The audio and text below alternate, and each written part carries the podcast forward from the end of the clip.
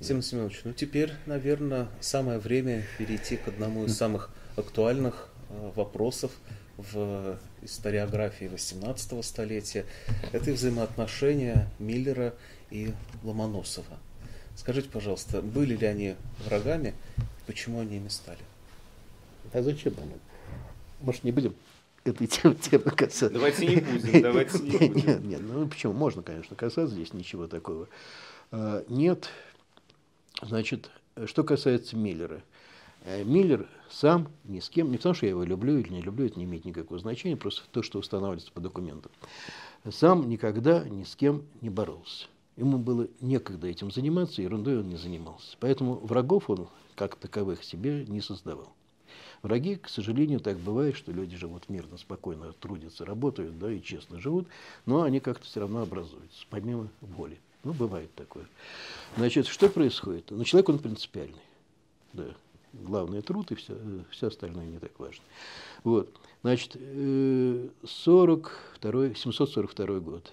42-43 год. Миллер возвращается в 43 году из десятилетнего странствия по Сибири. Э, происходит переворот. Э, благодаря гвардейцам, на штыках гвардейцев Елизавета Петровна, дочь Петра Великого, совершает государственный переворот, и Анна Антоновича свергает младенца. Здесь э, начинаются такие некоторые, они действительно прослеживаются, э, внутри такие как бы национальные развороты – что, значит, э, ну, это дурацкое слово, совершенно бессмысленно насчет немецкого засилия. Это отдельная тема, можно поговорить. Э, как такового не было, потому что была потребность в иностранных специалистах. Петр это осознал, чтобы вывести Россию на совершенно новый уровень, да, и приглашал всех, кого он считал кого он считал, кого русское правительство считало нужным. Иногда там в числе их бывали и проходимцы, естественно, когда такие крутые крутые периоды в истории того или иного государства, ну, это нормально. Вот. И здесь какая-то часть, видимо, служащих, в том числе Академии наук, решила, ага, вот мы сейчас-то и покажем. Не профессора, не члены Академии и так далее. В это время как раз возвращается из своего довольно долгого путешествия, ну не путешествия, это путешествие за наукой, за знанием, вернулся Михаил Васильевич Ломоносов, чуть раньше. Значит, Ломоносов Здоров... Миллер тоже здоровый. Они, они оба, да, судя по всему, богатыри, судя по описаниям. Да? Э, безусловно, гениальный человек, никаких сомнений. Вот, одаренный сверх меры, бу, бурный, буйный и так далее. У него просто его переполняет, видимо, объем знаний, желание работать и так далее. Но это я немножко фантазирую, но как я понимаю ситуацию. Короче говоря, вот в это время в связи как бы вот с переходным периодом на переход Елизаветы, все потом вернулось на свои круги. Значит, часть, а, там, ну, это надо возвращаться к истории Академии наук, это довольно долгая история. Нам же как-то повезло, не повезло в Академии наук с момента ее создания. Академия наук стала еще и, ну, может быть, к юбилею не, не очень хорошо об этом говорить, стала школой э, классических бюрократов. Вот первый выдающийся чиновник, да, бюрократ, это заведующий канцелярией Академии наук Иван Данилович Шумахер. Иоганн Даниэль Шумахер. Тоже ставший русским человеком. Кстати, хорошее образование имел когда-то. Когда-то тоже литературой увлекался, был таким демократом. Но так сложились обстоятельства, сейчас ну, это долго просто история, так сложились обстоятельства в силу того, что двор передвигался из Петербурга в Москву. Президент, первый президент, он же лейб-медик, он должен он придворный, причем такой один из главных придворных, поскольку значит, наблюдает за здоровьем э, правящего императора. Отправляются в Москву. В Петербурге остаются академики как бы без э, руководства. И Блюментрост передоверяет как бы вот такое оперативное э, управление своему заведующему канцелярии Ивану Даниловичу Шумахеру. В каждом человеке, наверное, да, каждом, извините, из нас, я про себя, есть что-то от светлого, что-то от темного. В зависимости от обстоятельств, в зависимости от всевозможных э, нитей, которые сплетаются в любом человеке, наверное, могут просыпаться те или иные качества. Вот. И так произошло, что вот поскольку вот Академия оказалась безвластна, то Шумахер стал, как бы, попытался командовать Академией. А он действительно он был приближенный у Петра, он был его личным библиотекарем, он был у создания ее, он помогал Блементросту и Петру создавать Академию. Он, и библиотекари сейчас, когда немножко все поуспокоилось, где-то с конца прошлого века, Шумахере стали вспоминать с большим уважением. Он первый библиотекарь российский. Библиотека Академии наук – это его как бы творение. Но оказался человек вот слаб и начал э, э, проявлять самые отрицательные черты бюрократа. Поэтому против него, против Шумахера, в том числе, кстати, с Миллером тоже, у них такой конфликт начался, у Шумахера с Миллером. Не наоборот, здесь всегда надо, э, кто-то из противников Миллера, надо начинать Шумахер и Миллер, Ломоносов и Миллер, не наоборот когда вот, вот это все с 40-е годы, да, все завязывается, к этому времени стало уже нестерпимо для некоторых сотрудников, не членов Академии, и членов Академии для сотрудников, там, среди тех, кто боролся с Шумахером, был Иоганн, нет, прошу прощения, Жан-Николя Аделиль, выдающийся астроном, который был приглашен лично Петром еще. Вот. И они, значит, против Шумахера пытаются бороться, против его засели. В это время Блюментроста уже давно нет и так далее. В общем, вот это, короче говоря, когда вот произошел переворот, то, значит, начались... Шумахера, короче говоря, отправляют под суд, там еще что-то такое. Михаил Васильевич Ломоносов, будучи совсем молодым человеком, тоже увлекающимся всем на свете, да, там, ну, вы знаете сейчас, фильм, говорят, еще раз показывают и так далее. Да, на культуре прошел да, фильм. Э, сложно себя вел по ряду причин э, вел, обижал членов Академии, сотрудников Академии, ругал их плохо, до неприличия. А законы были тогда э, всегда и тогда в том числе строгие. Любое неправильное не по рангу, как бы, да, э, происшествие, оно могло... И Михаил Васильевич совершал такого рода поступки. Я сейчас не хочу этого касаться. Если интересно, лучше обратиться, который хорошо этим занимался. Был у нас такой Энгель Петрович Карпеев, он эту часть как раз хорошо разбирал. Вот. И причины, почему вот такие были действия со стороны Михаила Васильевича. Короче говоря, вот эта вот свара, которая случилась в Академии наук, она привела к тому, ну это, наверное, в фильме тоже, наверное, показано, да, привела к тому, что он оказывается под судом да, его как бы понижают в должности, по-моему, Миллера и так далее. Почему? Да потому что уже академикам было невозможно все это терпеть, они написали соответствующее обращение. Вообще за то, что тогда делал молодой Михаил Васильевич, да, вообще можно было на галеры, наверное, за те проступки, которых его обвиняли. Вот. Но потом он был прощен, он же великий еще поэт, действительно потрясающий поэт. Ну и как поэт. Оды. Да какие, да. Правда, правда поэтические дары невероятные, да. Потом он был прощен, и, соответственно, ну как, такие оды, кто тогда мог еще писать, Самароков иногда и так далее. Среди тех, кто писал обращение к властям по поводу действий э, Миллер, Ломоносов был Миллер. Но он тоже член Академии, он тоже, понимаете, тоже не мог понять, что же происходит, с какой стати. Молодой, намного все-таки моложе, и он всего еще в это время только, э, как это называется, не член-корреспондент, Адъюнкт. Адъюнкт, спасибо, да. Он только адъюнкт еще химии, он еще не полный академик и так далее. Вот. Видимо, Михаил Васильевич не мог ему это простить. Как это? С какой стати? Понимаете, да? Он подписал. И потом на всю последующую жизнь, до 64 в общем, до конца жизни Михаила Васильевича, вот эта вражда продолжалась непрерывно. Но Михаил Васильевич, у него друзей практически не было. Э, потому что кто становился другом, потом они переставали быть друзьями. Ну, просто, ну, человек, мы же все разные, опять же, психотипы всех разные. Вот. Дружил он последние годы только с замечательным русским поэтом, специфическим, интересным, с Барковым. Это известно. А вот Виноградов, создатель русского фарфора, они вместе были отправлены за границу, в Германию учиться, вроде бы друзья, там же, там же расходятся их пути. И таких примеров много. Там вот вроде бы Ломоносов дружил с физиком, который погиб от удара молнии. Ну, э, дружил, потому что тот э, ушел из жизни очень рано, да, и так далее. А вот литературное наследие Ломоносова все-таки Миллер в какой-то степени помог его сохранить или нет? Это совсем немножко про другое. Значит, сейчас какие-то бывают фантазии, я на них стараюсь вообще не реагировать и не смотреть. У нас мир сейчас наполнен благодаря интернету и благодаря свободу как бы, высказывания какими-то безумными совершенно фантазиями. В том числе я иногда что-то заглядывал, но не хочу, жизни не хватит на все это дребедень. И считается, что когда Михаил Васильевич скончался, то Естественно, как всегда, он же госслужащий Да, тоже. да. И служащий акаде- передать, да. Академии наук. Он служащий еще занимал много всяких постов. Он и фабрикант, кстати, в том числе был. Да, у него была Да, да, фабрика, да. деньги выделены, крепостные ему были даны и так далее. 204 человека ему отданы, отданы в раб- работу и так далее.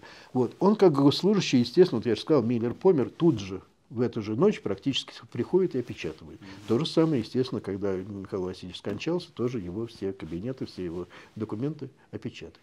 Отсюда пошла сейчас, фан- фан- сейчас много фантазий, что вот спрятали, вот у Ломоносова было что-то такое, что да. И что к этому, естественно, причастен кто? Ну, кто? Враг, конечно, Миллер. Вот. И они, он, значит, все переписал, Ломоносов совсем писал про другое, все не так. А вот потом стали появляться труды Ломоносова, которые... никак- Ну, это полная чушь абсолютно. А Михаила Васильевича не было архива. Это совершенно документально известно.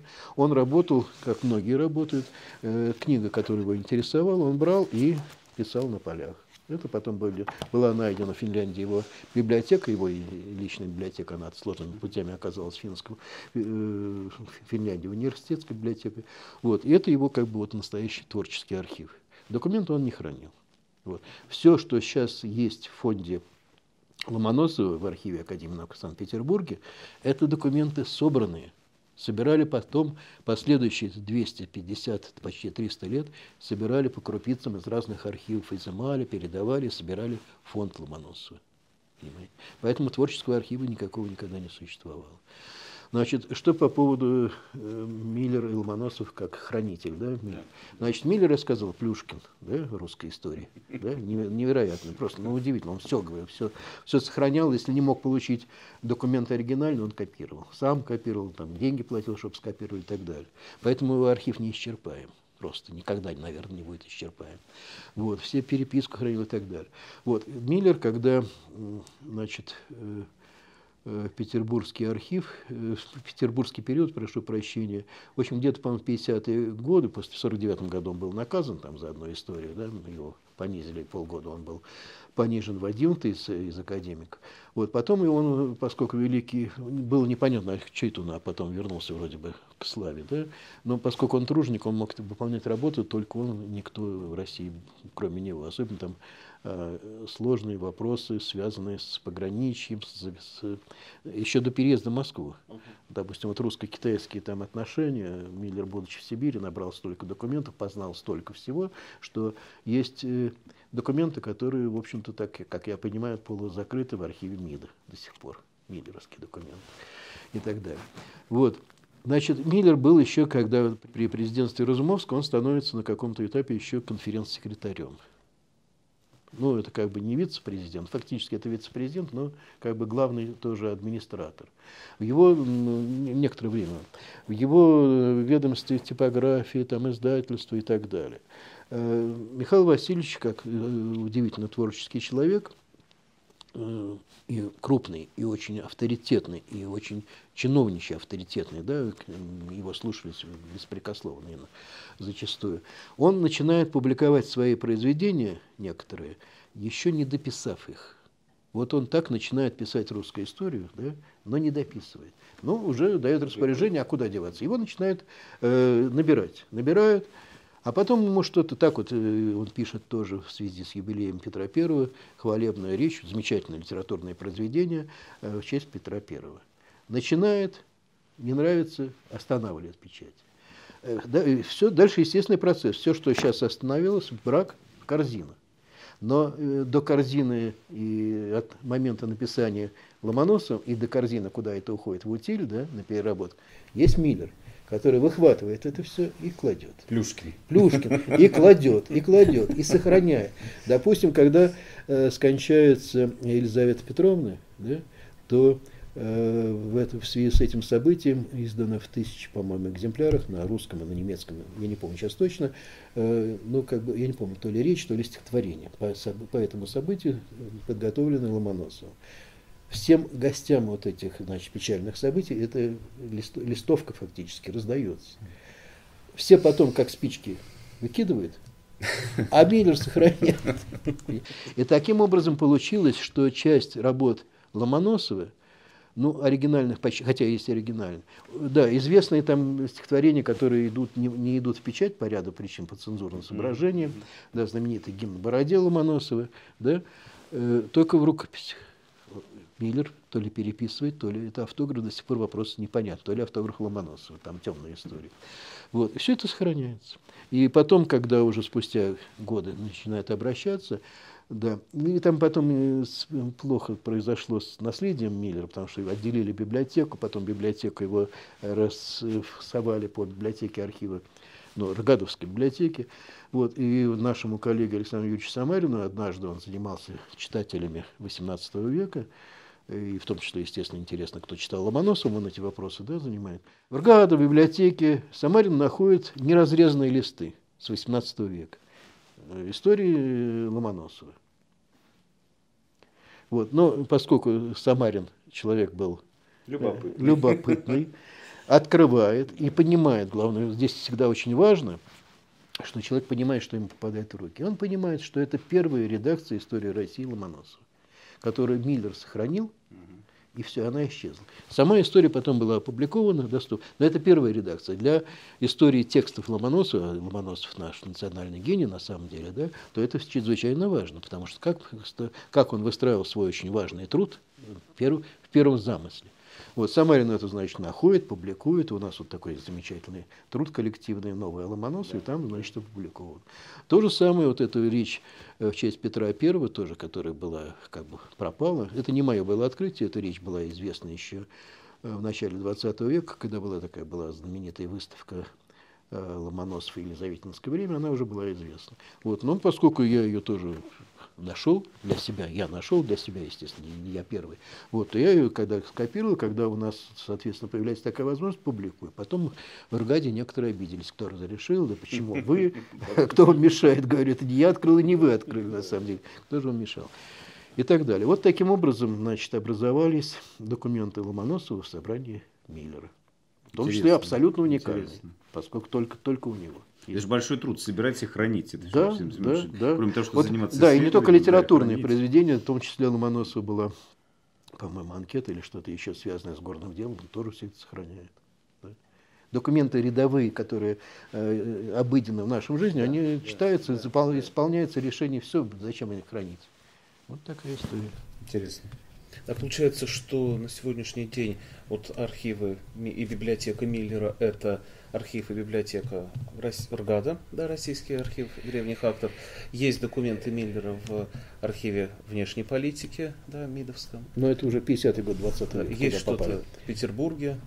Все секреты не раскрывайте. Да, я не, не надо все секреты. На науке нет секретов никаких. Все, да. Значит, здесь сложная история, э, немножко печальная история. Значит, я уже сказал, что за 20 тысяч, как это делала Екатерина в отношении ряда выдающихся людей, она купила библиотеку Вольтера, но разрешила до конца его жизни пользоваться. Но как, как, как только он скачался, библиотека к нам. По-моему, то же самое с другими просветителями французскими. Да, то же самое, значит, Екатерина купила все собрание Миллера, и архивное, и книжное, это был единый комплекс, Э, по-моему, тоже за 20 тысяч рублей. Это большие деньги для того времени, очень большие деньги. Можно было поместье купить за 20 тысяч. Вот. Но до конца жизни он пользуется. Ну и, соответственно, как только его жизнь завершилась, тут же все это опечатывается, переводится в архив коллеги иностранных дел. И там хранится до, до где-то Николая, до эпохи Николая I. Когда приезжает к нам великий германский путешественник Гумбольд, Александр Гумбольд, то Гумбольд в том числе посещал некоторые места Российской империи, его привозят в Москву. И один из наследников учеников Миллера, Алексей Федорович Малиновский, руководитель тогдашний, уже другие скончались, вот, как настоящий добросольный, да, или как то хлебосольный хозяин, все открывает настежь. Вот смотрите, что у нас, сколько у нас замечательных материалов хранится в архиве, да, в коллежском архиве. Э, Гумбольда сопровождает один петербургский академик по фамилии Гамель. Интереснейший человек, чрезвычайно интересный, да, фантастический. О нем должна быть, конечно, какая-то работа подготовлена, поскольку он историк техники, один из первых историков техники. Гамель, поскольку петербургский академик, он видит, что там материалы, касающиеся Академии наук. И дальше начинается довольно тяжелая, сложная история. Был оскорблен, конечно, и Малиновский Алексей Федорович, и другие. По изъятию части документов Миллера, понимаете, что происходит? Миллер завещал, значит, все свое наследие, продал императрице, российскому государству. Екатерина распорядилась хранить там, поскольку Москва тогда становится центром очень большого э, документального фонда, собрания документов и, и книг, у него были редчайшие книги. Вот есть такое да, указание всех и фонда образователя, и приобретателя. Нарушение всех законов, да, значит, при Николае, Гамель там, и другие начинают, а поскольку был прямой выход к императору, добиваться, чтобы документы, касающиеся истории Академии наук, а в том числе сибирское путешествие, были возвращены по принадлежности как бы в архив Академии наук. Никакого архива в это время Академии наук не существует. Архив как структура – это ну, конец 19 начало 20 века. Тогда просто было место, в котором хранились бумаги. Они сами в это время не знали, что даже хранится у них там, потому что первый серьезно занимается Пекарский, один из первых историков Академии наук Петр Петрович Пекарский. Ну и, короче говоря, добивается императорского решения, да, что все-таки часть архива вернуть в Петербургскую Академию наук. Э, каким-то причинам куски этого э, возвращенного фонда оказались в РНБ, ну, Российская национальная библиотека и так далее. Это сложная история. Вот так произошло. Рукописи. Да, да, да, да. Ну, там, видимо, не было архива и не было порядка, как это часто бывает. И там, вот. Но все равно основная часть, значит, здесь 100, 199 что ли, фонд и 21 фонд в Петербургском архиве. Я когда-то предлагал, когда, когда был юбилей Миллера, э, как бы не объединять, это уже невозможно, это уже сложно, а виртуально объединить. Ну, тогда... Это хорошая идея. Правильная да, идея, абсолютно. Это было, понятно было бы для всех. Это же ну, не только все оцифровать. Да, ну, оцифровать, ну как оцифровать? Это же... Ну, огромные объемы оцифровать. Да. Ну, все, все, все, все можно, все реально. Ну, по Великой Отечественной войне все же наградные листы, списки погибших, все же оцифровано. Значит, возвращаясь к Москве, мы много говорили, как к Москве относился Миллер. Э, расскажите, пожалуйста, как к Москве относился Михаил Васильевич Ломоносов? Ну, я специально этим не занимался, но Москву он не любил. Опять же, лучше обращаться к трудам Энгеля Петровича Карпеева. Почему? Потому что это объясняет, что когда Михаил Васильевич Ломоносов в достаточно взрослом состоянии учился в Славяно-Греко-Латинской да. академии, когда малыши его окружали, а он здоровенный детина во всех смыслах уже по возрасту взрослый, вот, ему жилось очень несладко в Москве. Это вы помните, там на 3 копейки, насколько там на, на алтын, там он должен был да. кормить себя и так далее. Вот. Э, и плохо относился к Москве, судя по всему. Хотя он здесь получил первоначальное образование, как бы и сложилась его там система знаний и так далее. Ну, вот коротко. Но ну, университет назвал именем Ну, это уже сталинское уже событие, это 37-й или какой-то год, я не помню, 30-е годы, да, это чисто политические дела. Ну, а сам Ломоносов как относился к Московскому университету, известно? Ну, после того, когда был по указу, по предложению Шувалова Елизавета создал Московский университет, Ломоносов начал заниматься активно э, реанимацией Петербургского университета при Академии наук.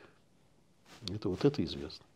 Вот. Но какие-то ученики, да, в том числе там, э, да, из учеников Ломоносова, да, э, пришли в Московский университет, преподавали здесь. Да, было такое предначале. Вот, но он не, университет к Ломоносову относился замечательно. А первое собрание, академическое научное собрание сочинений Ломоносова было подготовлено в Московском университете, опубликовано здесь еще при жизни Ломоносова. Это так, это безусловно. Но, потому, но он же понятно, понимаете, он, во-первых, не только национальный гений, он, главное, еще пример для подражания. Это как бы вот как вот э, как, ну, как маяк для других о том, как можно подняться благодаря своему таланту, одаренности, труду, конечно, невероятному, да, как можно подняться буквально почти с самого социального низа, ну, не самый социальный низ, но тем не менее, да, из крестьян. Хоть Русская сва... мечта, как говорят, да, да, да. Man, По, да. Поэтому вот как, вот, как символ, да, да, это чрезвычайно важная фигура вообще в истории русской культуры. Да не только русской, почему, это таких символов, они важны для любой, любой культуры, для мировой тоже, конечно. Вот. Но Ломоносов преследовал и мучил Миллера очень тяжело. Это отдельная долгая история. Наверное, здесь не обязательно на этом задерживаться. Да. Но в том числе он убежал в Москву, да, стремился в Москву, и одна из причин, и, и это тоже. Потому что ему понимаете, много... А дальше от Ломоносова, да? И в том числе от Ломоносова и, от, и от других. Потому что ведь много проектов оказались Миллером не завершены. В том числе Миллер, когда был в Сибири, он собрал материалы, касающиеся русской истории. Ну, поскольку это нормально, э, царь издает указ, и эти указы распространяются по всем уездам, там, и губерниям и так далее. Поэтому дублированные документы, касающиеся всей русской истории, оказались в Сибири. Он это все собрал. Центральные здесь, в Москве, хранятся, но в, копии, в копиях он все собрал. И Миллер оказался, он вообще человек первый. Он, вот это можно отдельно, 2-3 часа, бесконечное количество, что делал впервые Миллер. Вот. В том числе он начал писать работу по новой российской истории. Это начиная со смуты и дальше ближе к нам, э, романовская история. Вот, публикует первый очерк, э, потрясающий, лучшем э, журнале, который был в XVIII веке, ежемесячное сочинение к пользу выселения служащих, и 10 лет он как проклято его издает, вот, и редактирует, корректуру держит и так далее. Публикует там первую статью. Потом Михаил Васильевич Ломоносов, будучи тоже наделенный соответствующими правами и умением писать документы, э, добивается запрещения публикации. Потому что Миллер нарочно выискивает на теле русской истории темные пятна. Ну, потому что смут – это сложный период. Конечно. И так далее. Это один из примеров. Таких примеров я могу привести несколько, когда тормозят проекты Миллера. Научный проект, не какие-либо. Да. Симон Семенович, у меня небольшой вопрос. Скажите, вот ну, я думаю, что вот эта книга, это уже венец исследований по Миллеру или еще какие-то не освещенные вопросы остались, какие-то планы, может быть. Хотя мы люди суеверные, стараемся о своих планах не рассказывать. Ну, можно вот. рассказать. Да. Сделаем. Значит, про, прошлым летом я очень хотел вот с этой зелененькой книжечкой да, пропутешествовать по, по московской провинции, пройти все-таки маршрутом Миллера. Нас берите. Сюда, сюда, сюда, сюда, но у нас коляски не будет такой, какая была коляска за 50 рублей купленная, да. И солдата не будет, его сопровождал солдат, между прочим, в этой поездке. Хотя вроде бы уже там 70-е, конец 70-х годов, тем не менее, солдат его сопровождает. И повар с собой. С повара дадите? Тогда подумаем. Подумаем. подумаем. Вот, я все-таки хотел проехаться, но так и не получилось, потому что мы в это время еще, по-моему, завершали там вот это наши воспоминания коллективные и так далее. Хорошо бы это сделать, попробовать сделать. Тексты Миллера уже не так, конечно, издавать, не так скучно, как здесь, а вот с визуальным рядом и, и так далее. Э, конечно, это безнадежно, это я могу спокойно эту тему говорить. Конечно, мне, наверное, жизни не хватит, конечно, подготовить научную биографию Миллера. Я такое когда-то обещание давал Зинаиде Кузьмич Соколовской, не выполнил, каюсь, но что делать? Не, не хватает, не, надо быть конгениальным Миллера, чтобы вот Наверное. То есть серии нет научной биографии? Нет, нет, нет, нет. И никогда не было. У нас вообще нет биографии Миллера, на самом деле, полной, нормальной кое-что от меня удалось. Хотя здесь все очень подробно. Ну, и подробно все это родственники все равно... немецкие, все, все там дяди и тети, все так подробно да, Даже, вы знаете, даже невозможно узнать, один специалист по Миллеру тоже вроде бросил однажды фразу, я потом спрашивал, как-то так ушел от этого вопроса, якобы потомки Миллера живут до сих пор чуть ли не в Москве. Мне это неизвестно. Фамилия-то она такая рядовая, да, это, это же Мюллер, это просто да, латинизированный да. вариант Мюллера. Вот, хорошо бы найти. Фамилий, фамилий много. Миллером занимается много, вот Галина Ивановна. Галина Ивановна занимается в основном проектами Миллера, Смагина по школам, по, школам, по, да, по образованию. Немецким, так. немецким. Симон Семенович, но поскольку у нас Институт истории, естествознания и техники, и Миллер все-таки занимался историей науки, да, и историей техники, наверное, тоже, э, вот вы можете так кратко основные какие-то его достижения вот в этой области знания? Ну, вот это я считаю как раз вот некоторая инновация моя, здесь могу немножко похвалиться, в том смысле, что когда-то, когда у нас э, пытались заниматься историографией истории науки, то есть нашей предшествующей истории, то вспоминали, Татищев вроде бы что-то делал, это Василий Павлович Зубов когда-то прописал, давно, на середине 50-х годов. Миллер что-то делал, еще что-то, и поэтому я тоже вслед за нашими корифеями, классиками тоже говорил, что в 18 веке такие-то, такие-то, в том числе Миллер чего-то делал. Что делал, непонятно. Вот. Было известно, что он вроде занимался историей Академии наук и так далее. Мне в данном случае чрезвычайно повезло, и я счастлив, да, что это удалось реализовать. Сначала чуть-чуть об этом писалось вот в такой первой брошюрке о Миллера. Это вот, собственно, с этого начинается серия наша желтая. Да? Вот, но здесь немножко коряво и так далее. Главное, надо, чтобы что-то связанное писать и изучать, надо сначала вычленить, найти этот материал. Вот, значит, э, Миллер э, последние годы жизни, начиная с 1775 года, получил очередное госзадание от руководства Академии наук вот, написать, поскольку юбилей 50 лет, 75 год, написать историю Академии. Э, кроме него никто не мог в это время, поскольку он единственный историк, поскольку он участник и свидетель создания ну, первых лет Академии наук, и он начинает, продолжая руководить э, архивом коллегии иностранных дел, продолжая заниматься историей русского дворянства, он первый историк вообще-то вот сословия, да, много-много чем заниматься, у него дают поручения там и военное ведомство, и тоже иностранное ведомство и так далее. Он теперь начинает выполнять значит, поручения, пишет историю Академии наук. Частично по как бы, воспоминаниям, частично по тем документам, которые есть. Э, дальше сохранилась переписка с руководством Академии, это и, ну, в том числе и с Дашковой, Екатериной Романовной Дашковой, директором Академии. Вот, присла, пришла, присылайте документы, присылайте документы. Они же в Петербурге, он знает, какие документы, он конкретно называет, присылайте помощника, он не, успевает, не успевает все сам. Ему потом присылают помощника, в том числе будет тоже работать в архиве э, коллегии иностранных дел. Вот. Короче говоря, Миллер, значит, не успел опубликовать. Он просит Дашкова перевести. В конце жизни он стал писать на немецком языке. Многие, не все сочинения. Идеально зная русский язык, но по ряду причин, значит, возвращ... возвращает. Пишет на немецком языке историю Академии наук. Описывает историю Академии наук с момента ее создания, с первых буквально шагов, там, с первых проектов. До 75-го? И... Нет, до, 73... до 32-го, по-моему, а, года. Вот. И была эта история Академии наук использована первым уже таким фундаментальным э, автором фундаментального труда Петром академиком Пекарским. Вот это то, что мы до сих пор пользуемся. Значительно Пекарский знал рукопись эту, она хранилась в архиве. в Петербургском архиве. На немецком языке. На немецком языке. Но немецкий да, язык да, это да. язык рабочий совершенно, естественно, и для Пекарского в том числе, тогда по-другому быть не могло.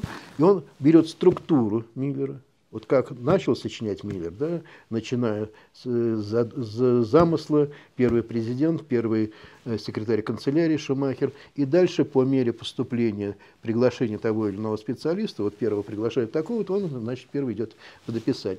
Вот эту всю структуру Пекарский воспроизводит, естественно, опирается в том числе на документы Миллера, публикует свой замечательный первый том истории Императорской академии наук в Санкт-Петербурге, которым мы пользуемся до настоящего времени.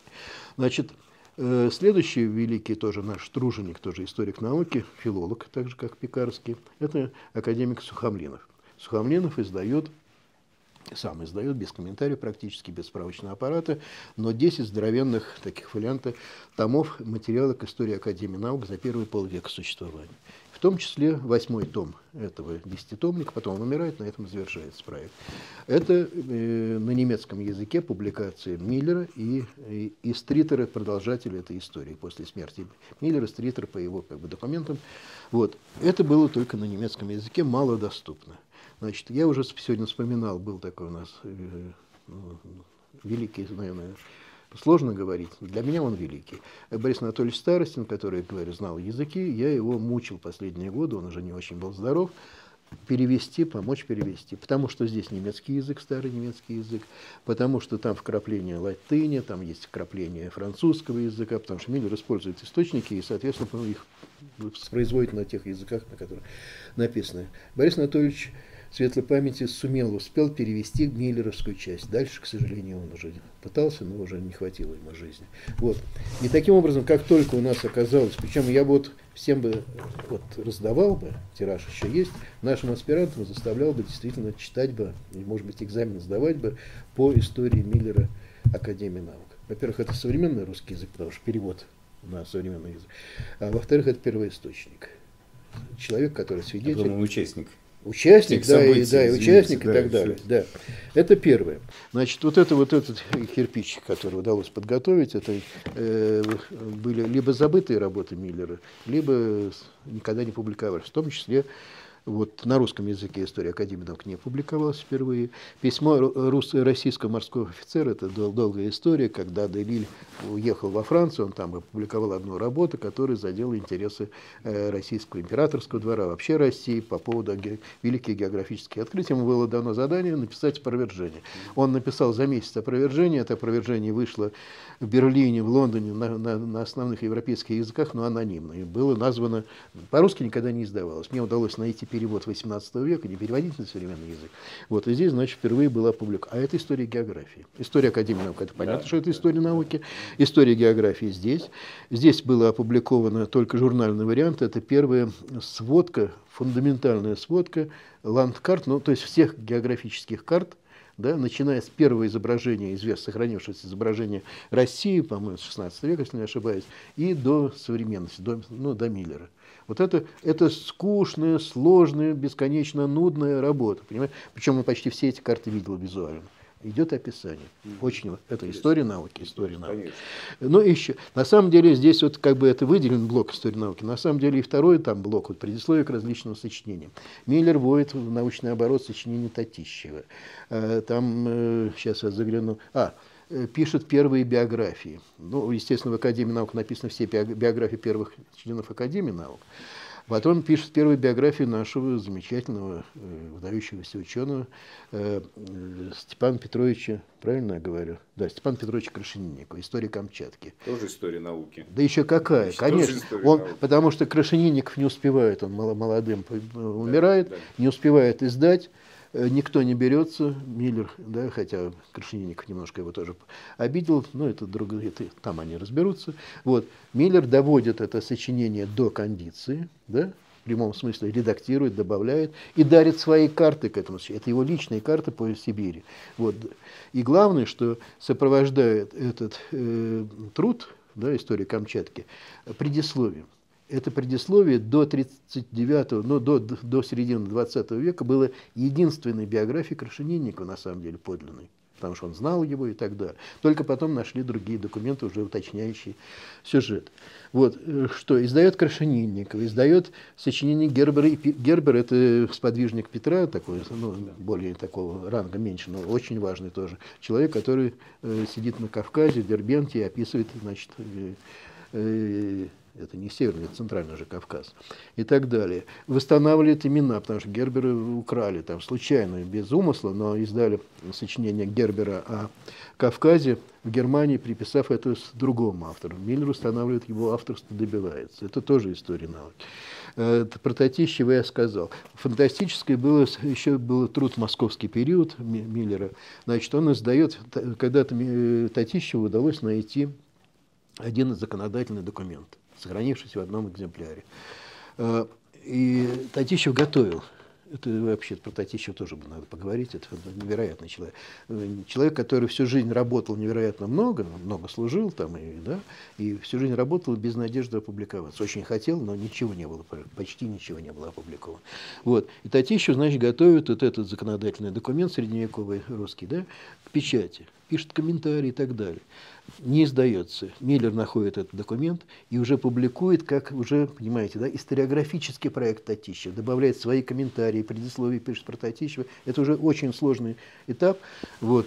Ну и так далее. Это можно бесконечно. Я вот в этом смысле говорю безумно рад и счастлив, что мне удалось вот как-то теперь документально показать, что Миллер, да, у нас, в общем-то, историк науки номер один, опередивший время надолго. Многоплановый. Без, Совершенно да, разные да, жанры. Да. Я здесь, здесь не мог воспроизводить, потому что не так, примерно, ну, лет, наверное, 20 тому назад были опубликованы важнейшие монографии Миллера по истории географических открытий. Воспроизводить, зачем это было нужно, это доступно. А, да, и с чего начинается Миллер? Во-первых, он приезжает в Россию как историк науки. Он приезжает в Россию в надежде стать библиотекарем, научным библиотекарем. Научный библиотекарь – это историк науки да. в представлениях того времени, эрудит. Да, да, да, полигистр. Он, собственно, с этой идеей приходит сюда, у него скромные ожидания, но это и так далее. Э, среди тех проектов, проект, когда он выдвигает 32 года, там история науки тоже уже присутствует. И самое интересное, что я, когда вот эту брошюрку сочинял, еще не, сам, не, не осознавал, что произошло.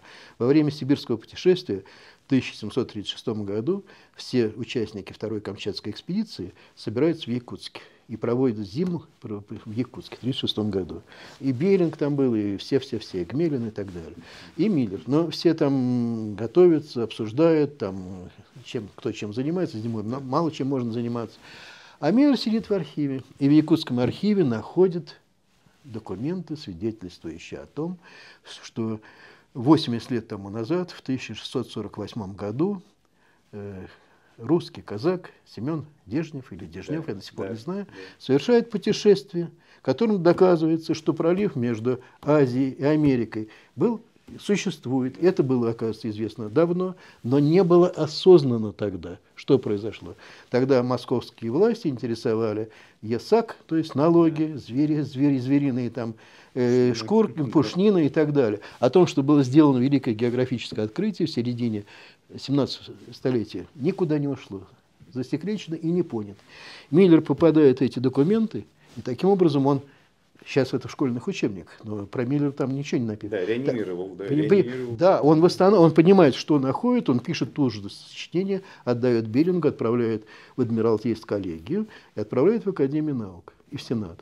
И это публикуется без его имени, правда. Первый. Таким образом, у нас теперь есть точная э, точка, да, откуда начинается история науки, в каком плане. Потому что это первое сочинение, великое историко-научное открытие, понимаете, историк науки решает государственные задачи. Потому что, в принципе, можно было экспедицию снимать уже. Ну, там были другие задачи. Ну, а что, все уже э, доказано. Вот. И это историко-научное открытие построено на отечественном материале. Потому что до этого, естественно, занимались переводными сочинениями, рассказывали там про Ньютона, про античность, про то, про все. А здесь уже на своем материале появляется вот что-то очень важное событие. Все, спасибо. Я хочу сказать огромное спасибо Симону Семеновичу. Просто потрясающая беседа у нас вышла. И Иван Владимирович, вам тоже огромное спасибо за. Вам спасибо, Я, вы знаете, пригласили. получил колоссальное удовольствие. Э, Ну, во-первых, прочитав вашу книгу, ну и во-вторых, познакомившись с вашими прежними работами и с планами на будущее. Я вам желаю, самое главное, здоровья, творческого полета и почаще нас радовать такими замечательными книгами. Хорошо, а вы нас также, рук- та- также нами руководите, как руководитель пос- последние сколько, полтора-два года уже. Где? Сколько вы нами руководите? Ой, Ну, в общем, да. чтобы было не хуже, а лучше или так, как есть. Спасибо, что позвали нет, меня. спасибо. Я, я получил удовольствие, вот искренне говорю, просто получил удовольствие. Спасибо.